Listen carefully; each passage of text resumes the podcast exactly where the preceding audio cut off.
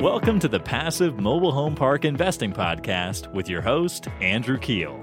This is the podcast where you can get the education you need to invest 100% passively in the highly profitable niche of mobile home parks. Welcome to the Passive Mobile Home Park Investing Podcast. This is your host, Andrew Keel. And today we have a special guest who's been on the show previously in Mr. Jeff Cook, the CEO and CFO of Cook Properties, the largest owner operator of manufactured housing communities in New York State. Before we dive in, I would like to ask a real quick favor. Would you mind just taking an extra 30 seconds to head over to wherever you listen to this podcast and leave a review? This helps us get more listeners and means the absolute world to me. Thank you so much for leaving that review of the show. All right, let's dive in. Jeff Cook started his career as a project manager for a market research company and only began purchasing multifamily properties in the city of Rochester back in 1997.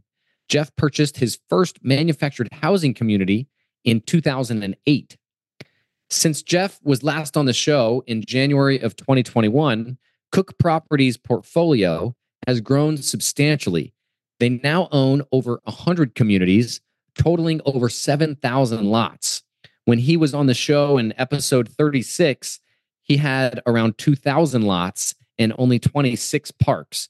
So we're excited to talk about the scale that that Jeff has taken on and, and some of his growing pains he's experienced during that massive jump. So Jeff, welcome to the show. Thanks, Andrew. I appreciate it. It's good to be back on again. I, it seems like a lot longer than just a couple years ago, but you know, time is right, right? Yeah, totally, man.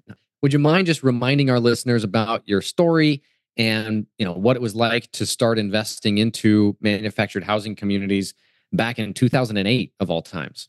Sure, sure. And just one thing too, I got to correct you on the um, on the description. So we we actually have a CFO, uh, Scott Mulcahy. Not that he would care, but just I'm just not.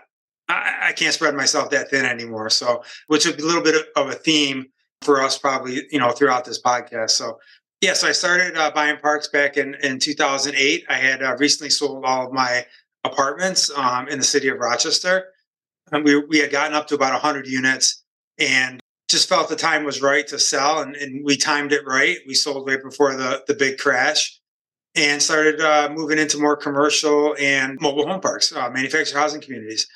Um, bought the first one, like you mentioned, in 2008.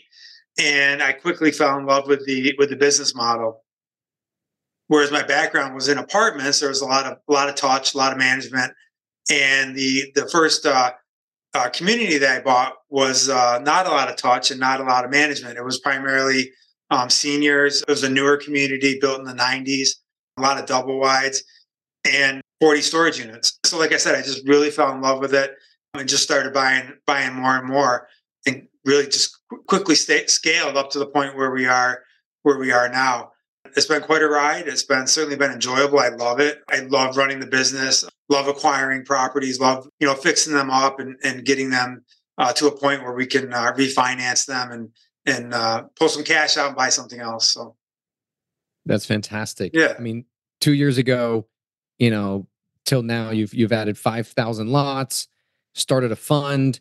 I mean, what don't we know about jumping to that next level of mobile home park you know, management, ownership, etc. What don't we know? Oh, geez. I don't know. I like to think I know everything, but I also know that I don't know everything. so uh, it's a continual learning process. I'm never, I never cease to be amazed about some of the things that I see, not only in our parks, but with our own employees and with our with our team. You know, I remember when we were scaling, and we had this was probably, oh, I don't know, maybe seven years ago, and you know, up until that point, my office was at my house. Um, I wanted to hire an assistant to help with like, you know, rent checks and phone calls and what have you. And it was me and my brother at the time.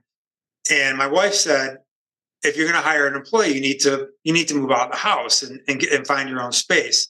So I said, okay. So we we bought a, a little office building down the street, and we had a tenant who was an electrician, and he said, you know, Jeff, the hardest part, and I've heard this heard this after since then. He's like, the hardest part about running a business is the employees. It's difficult. It's uh, difficult to have a good, sound team And it's just, you know, with personalities and, you know, just everyone's different. You know, we, we like to think we're, we're all people and we are, um, but at the same time, everyone is unique. Everyone has their own trials and tribulations. And it's difficult to get everyone to do what it is that you want them to do. So after that, we actually we we uh, we moved out of that that small office building uh, very quick very quickly within six months and moved to a to new office a new office building where I am right now across from the airport.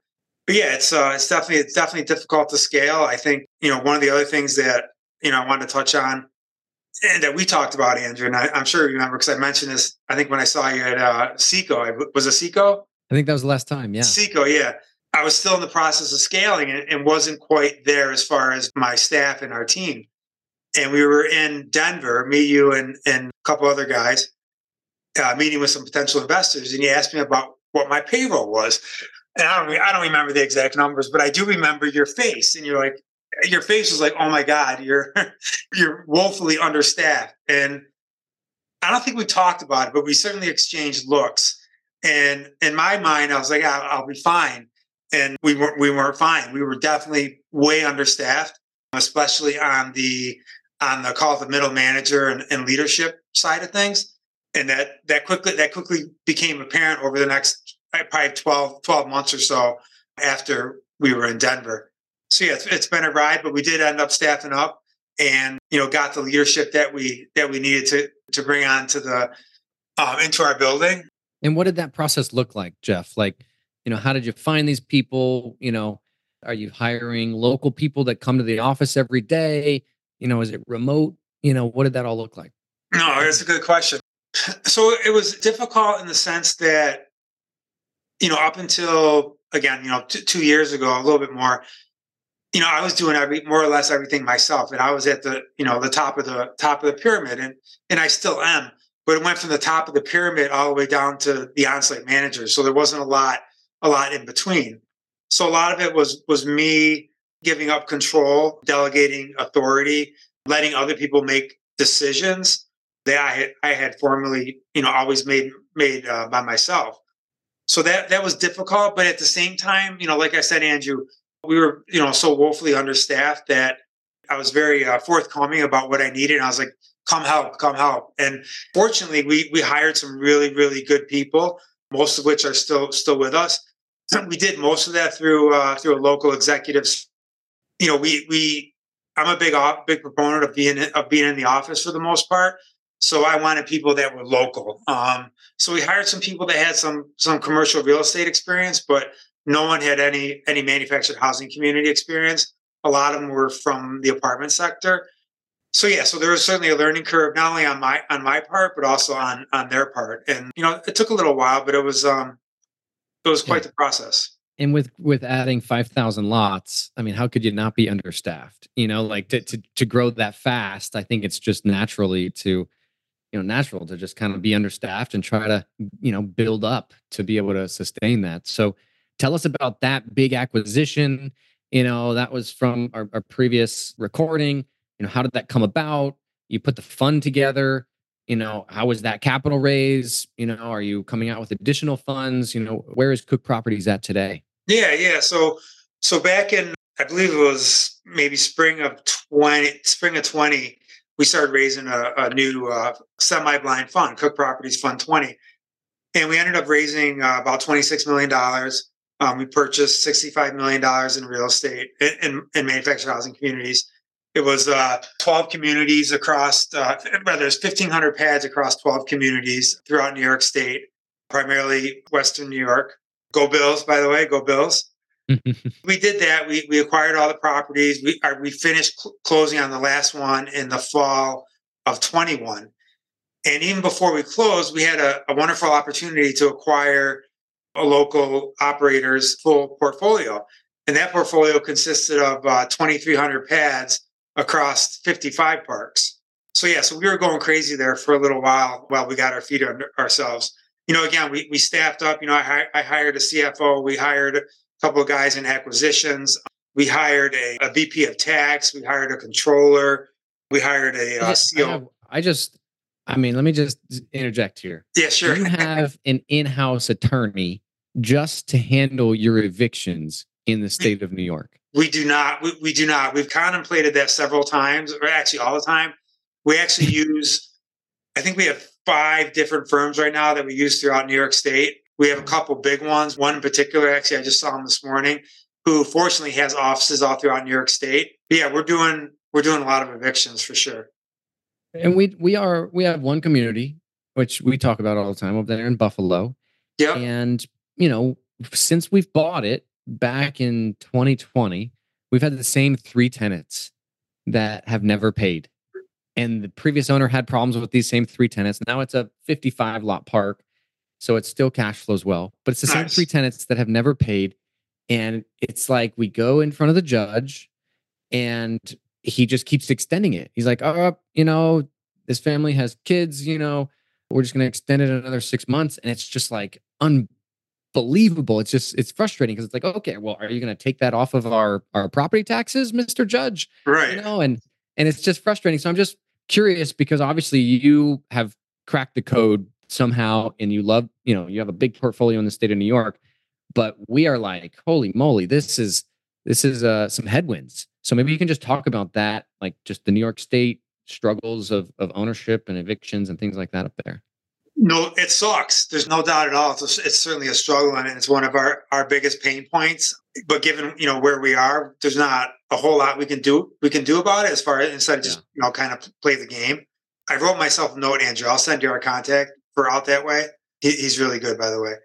You know, we, we work it. You know, our attorneys they do have to fight for us because depending on the judge in a mm-hmm. particular municipality, they may do what you just described, Andrew. They just may just keep kicking that can down the road. Although it's not in writing and no one no one has said this to us, we have a feeling that we're getting a lot of um, there's a lot of pushback from the county to the judges trying to keep residents in their homes. If they do get evicted, they're likely going to be requesting county services. Yeah. And there's just been such a a flood of evictions over the past year you know, don't forget, we couldn't even evict up until hasn't even been a year yet. January 31st of 23 is when we could actually bring a case to court. So it's been, again, it's been a it's been a long process, but we are in a pretty good shape as far as evictions. Our residents came, got attuned to a lot of bad habits as far as paying paying their lot rent um, and their water bills. So a lot of it's a matter of just retraining, and unfortunately, the judges and just you know New York State in general are not are not being super uh, helpful or cooperative. You know, we a couple of times that we we help the tenants get on like you know uh, community community rental assistance programs, and they like paid six months rent, six months of back rent. So we just we just had to hold their hand to kind of get them signed up and things yep. like that. So we've we've been really hands on with it but yeah, it's been a struggle, and I think that's why a lot of people, you know, maybe those portfolios you were buying, you know, maybe the, you probably got a good price because people are like trying to leave the state of New York. You know, the other yeah. big thing is rent control, right? Like, how do you guys look at rent control? You know, when you look at a property for a long term hold, you know, to me that's kind of scary, right? right? Because I want to buy something that I can consistently add value to, and you know, beat inflation ideally. So how do you guys look at that? And and you know, do you have any tricks to overcoming, you know, three what is it, three percent per year in the state of New York? Uh, so, the, the yeah, tax? so it is it is certainly um, concerning. So we can do three percent rent increases by right, regardless of, of anything else. We can go an additional three percent as long as we can document the capital expenditures for those for those three percent. We spend a lot of money on our parks. We're always, you know, trying to improve them or you know, at least tread water as as far as you know, capex and being up here in the Northeast, we get hammered with with snow and ice and salt, so we're constantly fixing mm-hmm. roads and you know broken water lines and sewer lines. So getting to that six percent is not an issue. We've done six percent um, the past two, the past we're on our second year right now. We've had a little bit of blowback, but you know we're again we're able to document it and and live within the the law that the um, the state legislator and the governor uh, signed back in the summer of uh, t- 2019. That's awesome. And and you know, we, I hit you with a couple cons there, but one pro, you know, I always look at the U-Haul, you know, top growth cities and and top, you know, uh, you know, rent growth cities across the country. They come out with that report every January. And Buffalo, the MSA was like the top area for rent growth, like out of the whole country.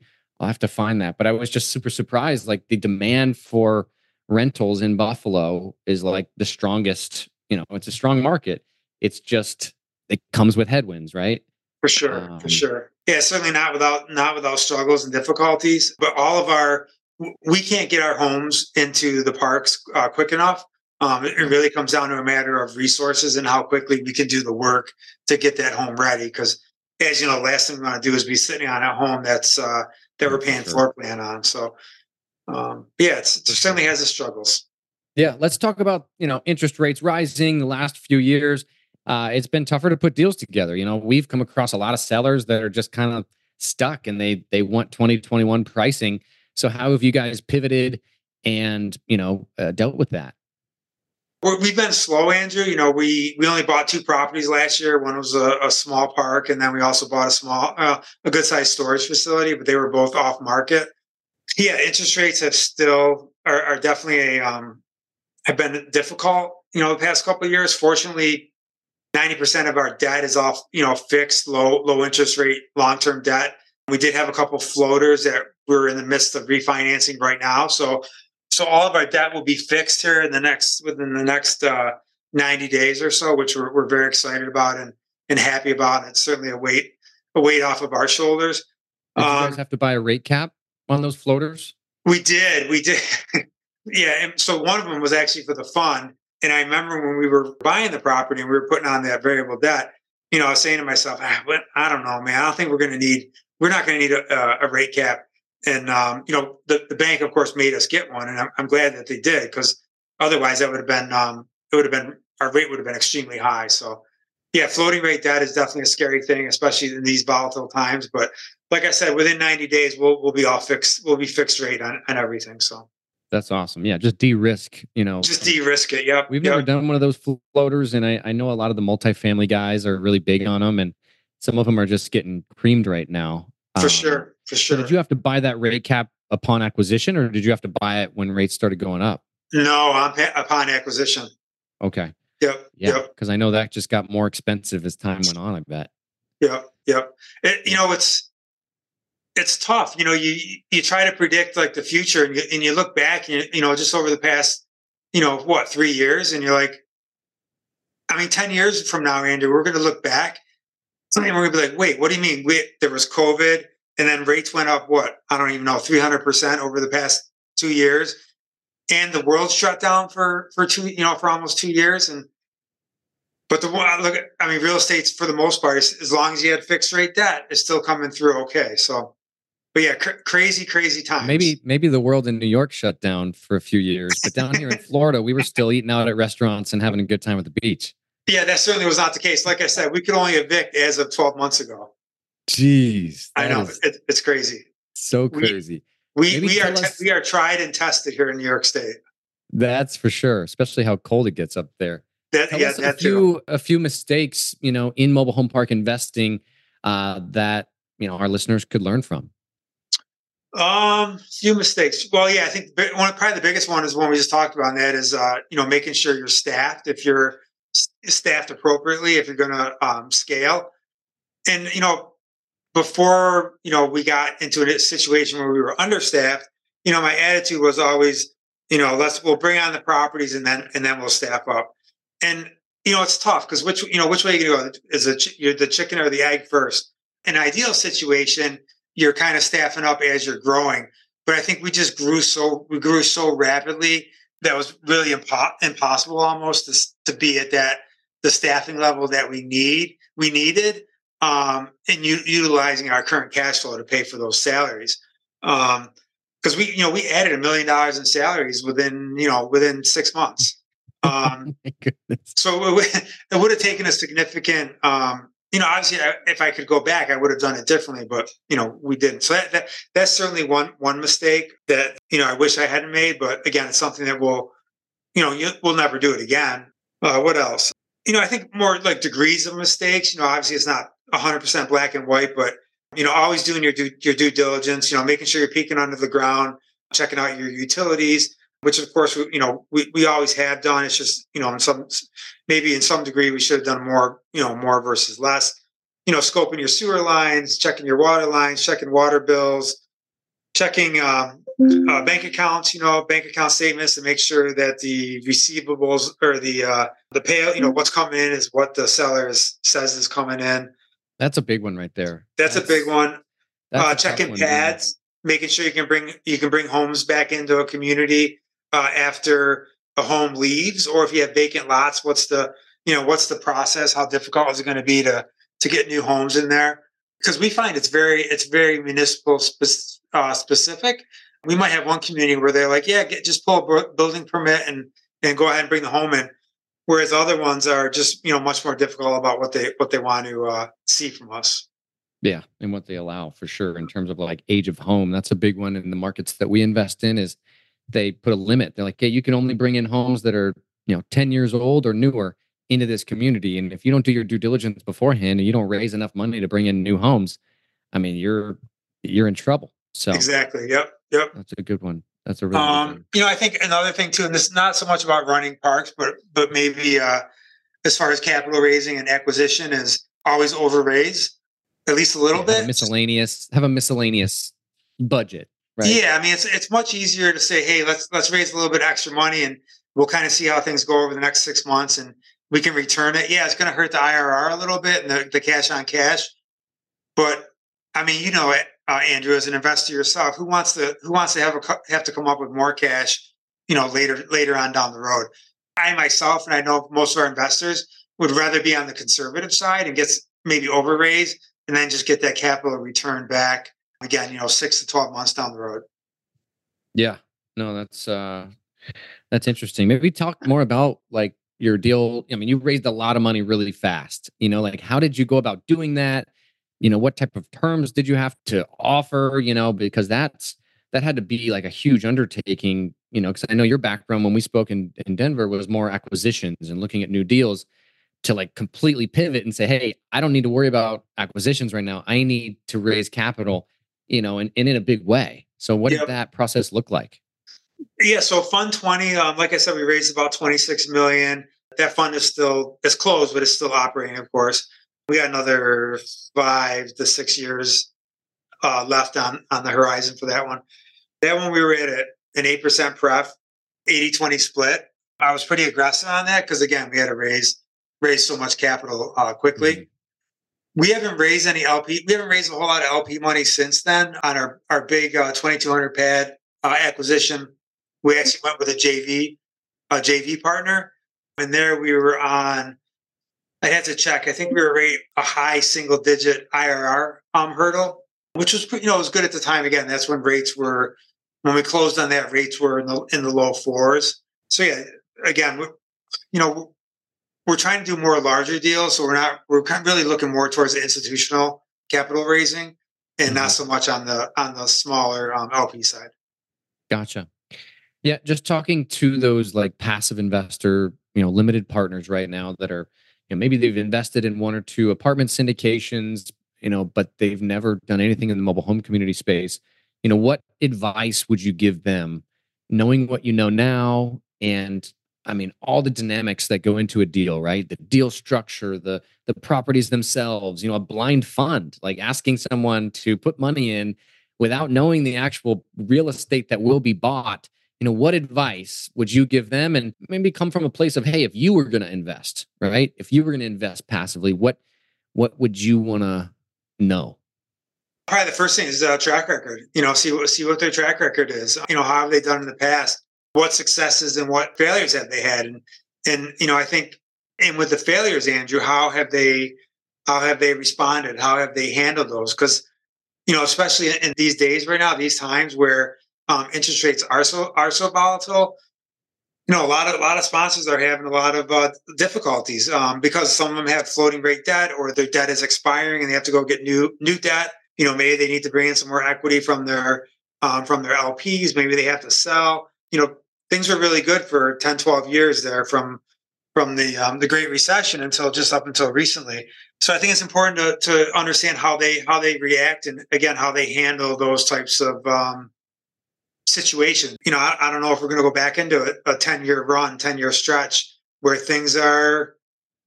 I don't want to say easy, but where we had a lot of a lot of uh, wind behind us, wind in our sails. so yeah, so track record's extremely important. Go ahead. I'll piggyback on that real quick. You know, I was listening to this podcast. It's like a CBRE kind of update podcast this morning.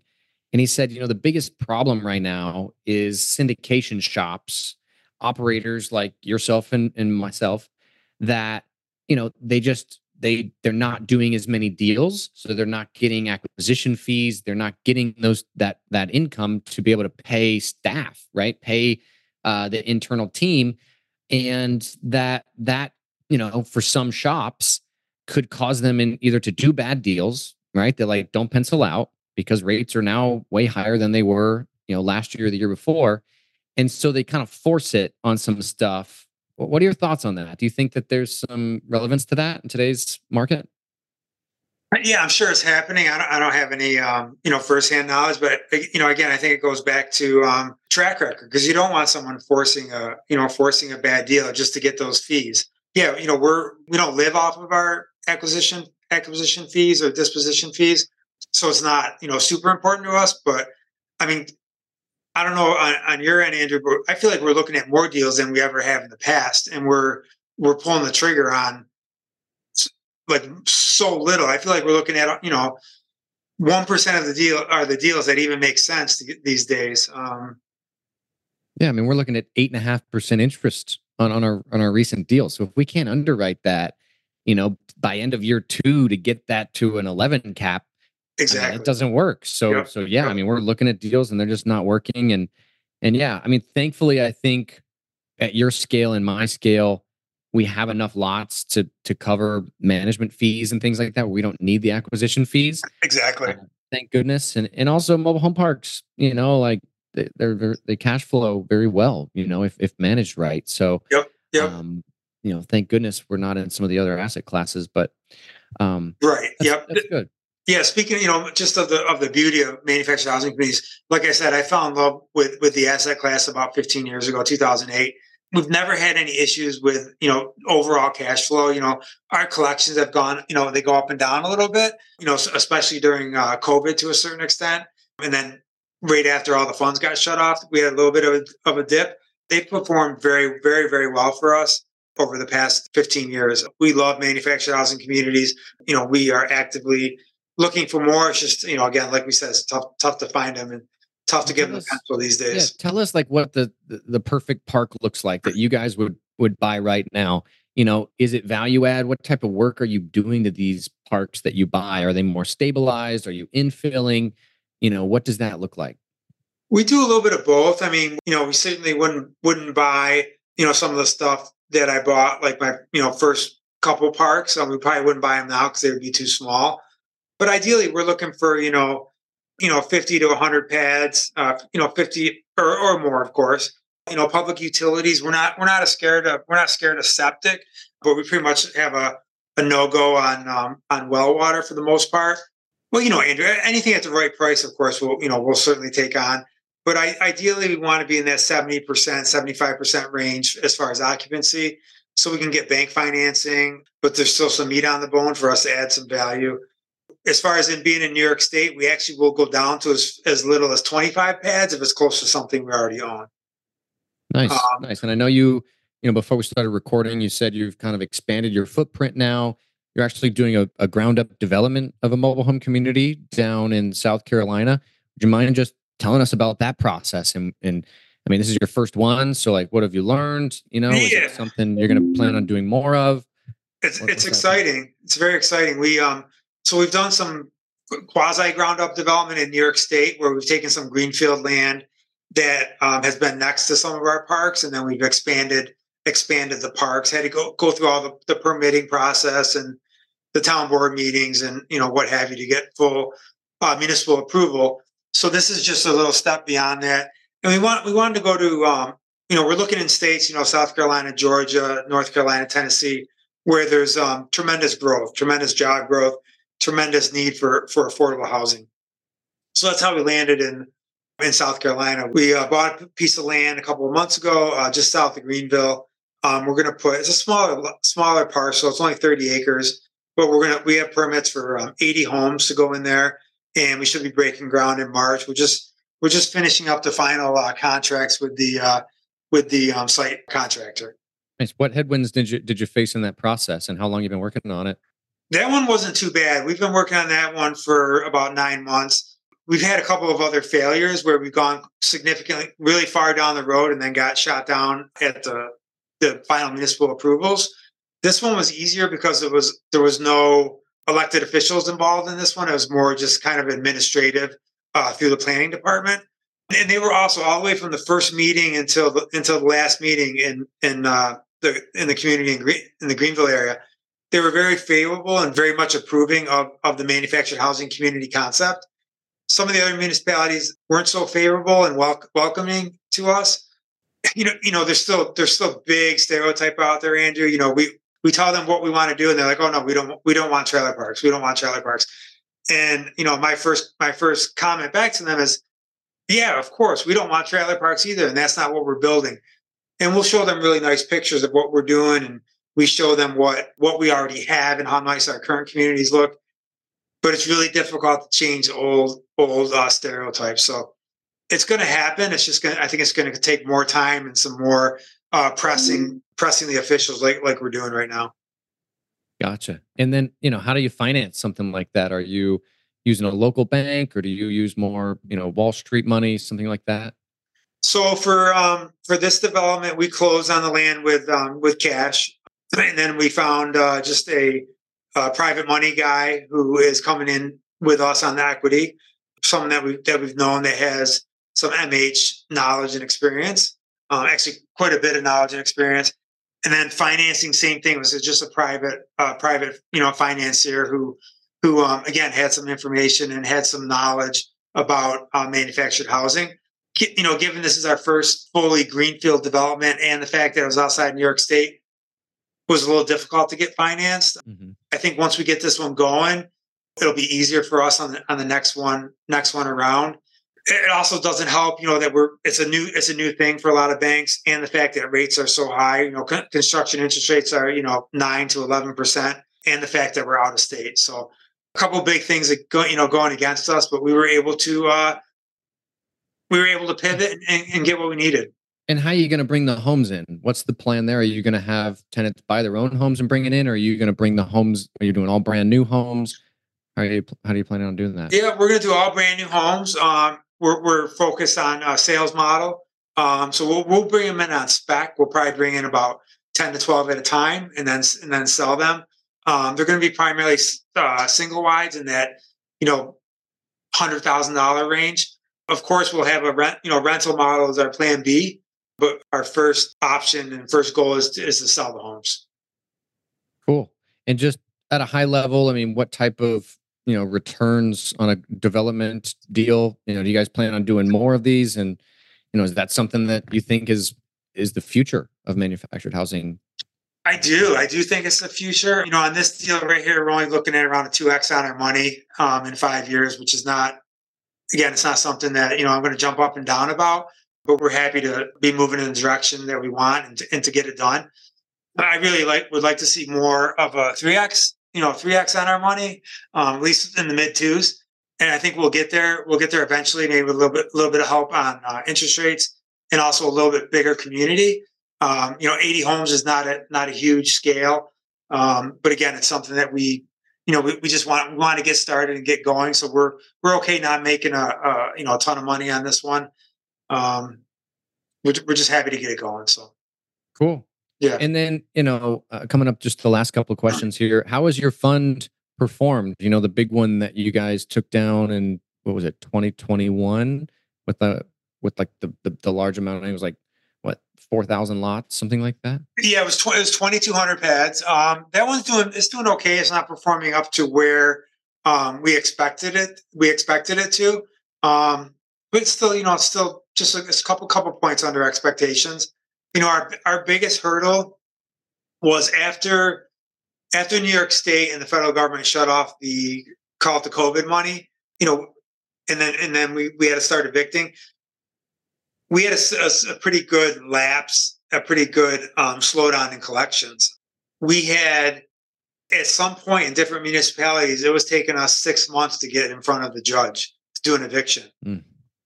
Jeez. In some of our communities, if a resident gets six months in advance or six months delinquent, and there's no resources for them to pay um, their back rent, they're, they're just they're not going to pay. You know that, along with inflation and interest rates, have caused some significant headwinds for us. We're in a much better spot than we were, you know, nine, 12 months ago, nine to nine months ago. But it, it was a little difficult time. Again, just you know, really focusing on on the basics of you know occupancy, collections, and vacancy, and making sure that the residents were were paying their rent.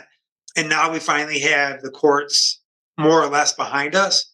Our other residents see see other see their other um, neighbors getting evicted. That's been helping to get people back to saying, "Hey, if I want to stay here, I gotta, I gotta, you know, I gotta pay the rent."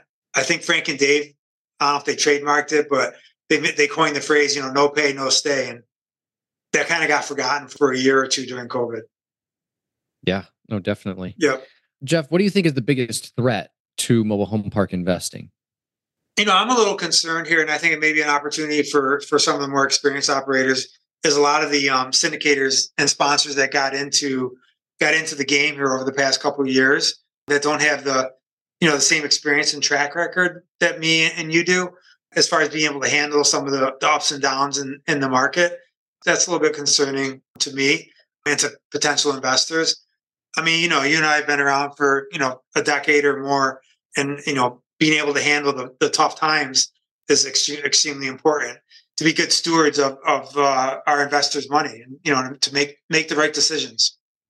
Yeah. I think that, you know, there's a narrative there, right? It's like, hey, if they've been burned, you know, by another operator, they may just think that the whole asset class is is trash and it's not sustainable. But yeah, I think it's it's not a complex business. I was telling someone this just this morning. It's not rocket science. No. But it does take a lot of elbow grease yeah. and follow through and it's uh it's amazing in that fact, but it it definitely takes you got to keep your eye on the ball because you know, if you don't do your quarterly inspections, you know, you can you can drive through and and the community will get messy really quickly. And, yep. Yep. Definitely. Same thing with collections for sure. Yep. Well, yep. Jeff, dude, thank you so much for coming on the show. You know, really grateful. If any of our listeners would like to get a hold of you, uh, what would be the best way for them to do so? Yeah, they can reach out via email. It's uh, Jeff Cook, J E F F C O O K, at cookproperties.com. Awesome. And if you had one last bit of information, Jeff, for interested passive mobile home park investors before we sign off, what would that be? track record, track record and experience. I think we're heading into some turbulent times, like I said earlier, and the track record and the experience will get we'll get them through. Awesome. Well, thanks again for coming on the show, Jeff. Thank you. That's it for today, folks. Thank you all so much for tuning in.